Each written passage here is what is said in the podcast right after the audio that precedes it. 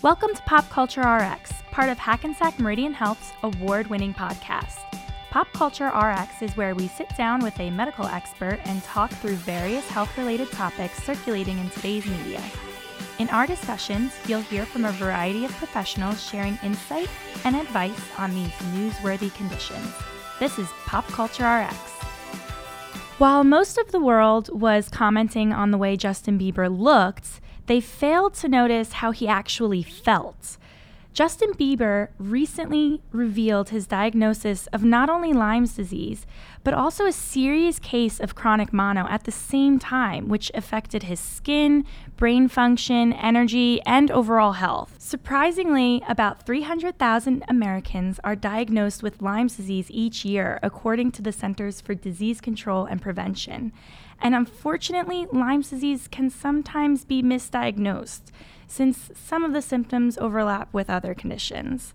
Today, I'm here with Dr. Christy Kosserin, affiliated with Hackensack Meridian Medical Group. Thanks for joining us today, Dr. Kosserin.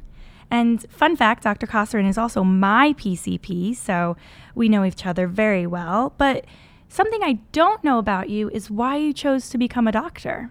Would you like to share? Oh, sure. I'll share. Thank you for having me, first of all. Um, yeah, so I wanted to become a doctor since I was little. My mom uh, was sick uh, with breast cancer when I was very young.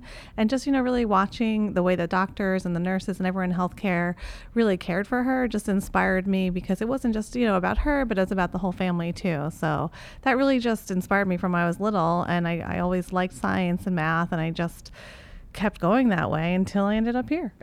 Yeah. Well, we're happy to have you here. So let's dive in. Okay. What is Lyme's disease? So, Lyme disease is actually a tick borne illness. Um, there are a couple of them, but it's one of the major prominent ones in the United States. Uh, what a tick borne il- illness is, it's not a bacteria, it's something called a spirochete, and it's the name is Borrelia burgdorferi. Um, and that is the most common one here in the United States. There are other ones, there are other ones in Europe as well, but that's the main one you think about when you think in the United States. Um, that will be carried by ticks, and most commonly the Ixodes tick, which is found in this area. It's endemic um, to the mid Atlantic states, to New England, sometimes out in Minnesota and Wisconsin, but very prominent, you know, in our area where we live. And they are found out in nature um, and the trees and the grass. A lot of people associate them with deer because that's where the deer live. And yeah. then mainly they come out in the summertime. So between the May and October is the highest amount of time where you're going to see them most active, and really in that the summer months, June, July, when everyone's outside having a good time. So, what would be the first sign of of Lyme disease? So, if I were to come and visit you, what would be your first indication where you're like, "Whoa, this girl possibly has Lyme disease? So, the most common thing that we think of when we think of Lyme disease is that classic rash. Uh, in medicine, it's called erythema migrans rash, but people commonly know it as the bullseye rash.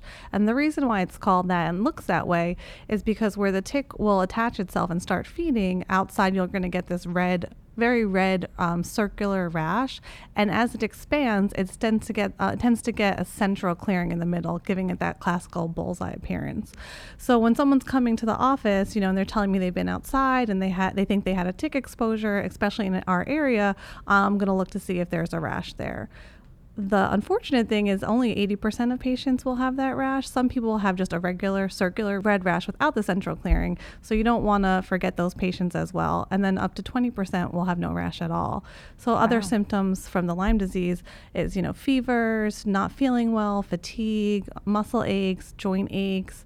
Um, so you really ha- want to have a high level of suspicion and a patient comes in with any of those symptoms in the summertime when should I go to the doctor after a tick bite? Because not every single tick possibly carries Lyme disease. So should I come right away or should I wait a little while until maybe I see that bullseye rash? Yeah, it's it's tricky. Lyme disease is one of the trickier um, things for patients to know when to come in because there are a lot of tick in our area and patients mm-hmm. will have them.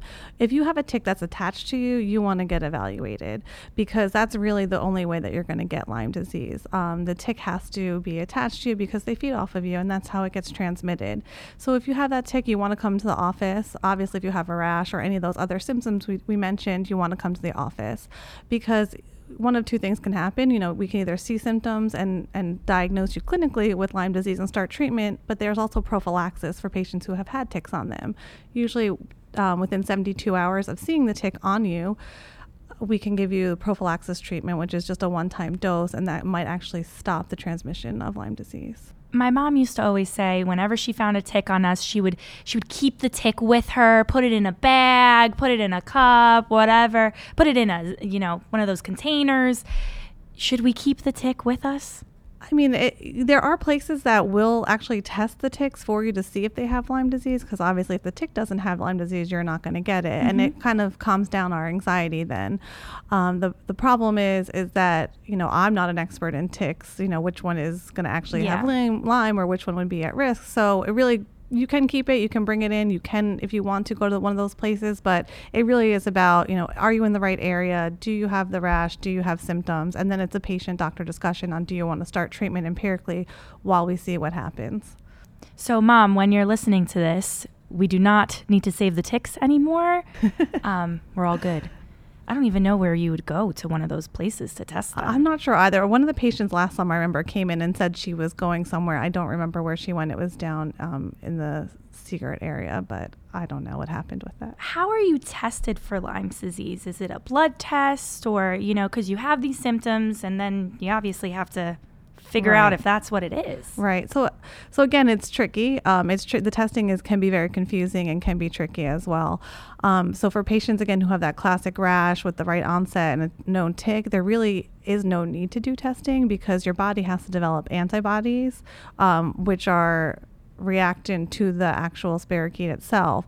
So in that beginning stages, you know, in the first, you know, days to weeks, you're not going to have those antibodies. So if you test then, it's going to be negative, and the, if you if the patient has those symptoms, you're still going to treat it anyway. So it's really in those first stages you would treat if a patient comes, you know, later down the line, weeks to months or months to years, that's when the testing you might want to do if they're having, you know, a joint pain that's getting intermittently swollen, or they have what's classically known as like the Bell's palsy, where one side of the face is sort of drooping. That's where testing might become a little bit uh, more helpful, and it would be a blood test that would be looking for those antibodies to the Lyme disease itself do the symptoms last very long? Because you were mentioning, you know, they last maybe a week or 2 mm-hmm. Do they last a long time? So again, there's different. There are three different stages of the Lyme's disease. So the first stage is like the early localized, which we've been talking about basically up until now, yeah. and that can last a few weeks as well. But with the right treatment, um, which is actually a full three weeks treatment, you know, you, sh- you should start to feel better within that time frame.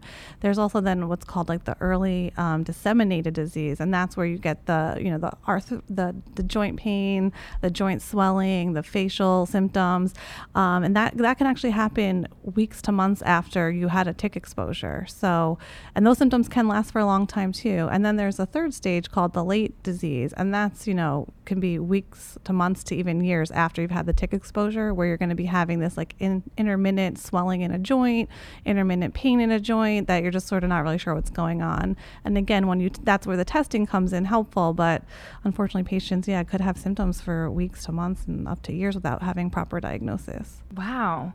So, what happens if you end up going untreated for years? Do you continue to feel this way or does it eventually go away? So, most patients, once they're properly diagnosed and treated, will have resolution of their symptoms, which is meaning all their symptoms will get better, which is great.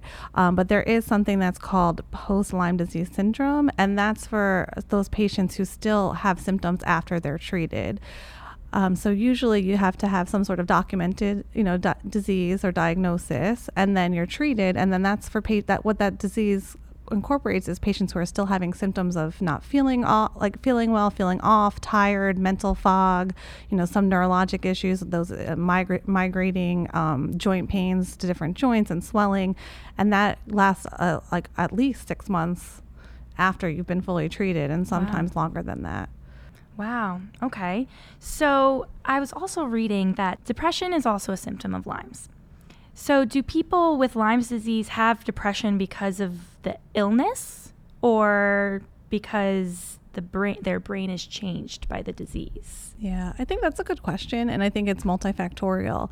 I think for you know the patients who really start to get the depressive symptoms from the Lyme disease are more those patients who have been struggling with intermittent symptoms for weeks, months, and years, and are sort of um, haven't really had a, a, true diagnosis. So they've been feeling these symptoms and not feeling right without really knowing what's wrong. And I think that contributes to those feelings of depression as well.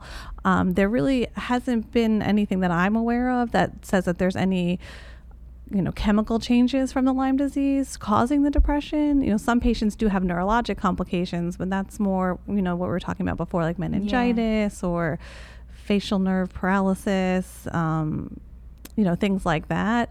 But patients who have that post Lyme syndrome really do have that men- mental fogginess, you know, m- not being able to think clearly, and they're the ones who suffer more from the depression than than other patients. So, how can we avoid, you know, getting Lyme disease and potentially a tick bite?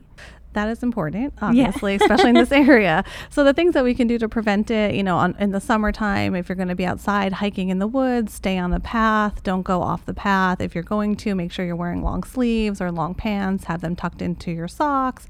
Um, bug repellent, DEET is important uh, when you're outside and then um, taking showers, washing off after you're outside, having someone checking the areas that they'll probably be found in on your scalp, in your neck, uh, behind your ears, even your armpits, your belt buckle, and behind your knees. Those are the most popular regions where you're going to find the ticks. So you really want to do a good tick check every day that you're outside in the woods, and just doing some of those preventative measures to try to prevent getting uh, tick bites in the first place. Awesome. So, is there anything else you'd like to add that I may have missed? I don't know. I don't think no. So. okay. Sounds good. Well, thanks so much for being here today and talking all about Lyme's disease with us, Dr. Kosserin. Thank you so much for having me. It was my pleasure. If you have a topic you'd like for us to cover, submit your ideas on hmh4u.org backslash podcast. Your suggestion could be included in the You Asked For It special episodes. That's all for today. Until next Wednesday, thanks for listening. The material provided through this HealthU podcast is intended to be used as general information only and should not replace the advice of your physician. Always consult your physician for individual care.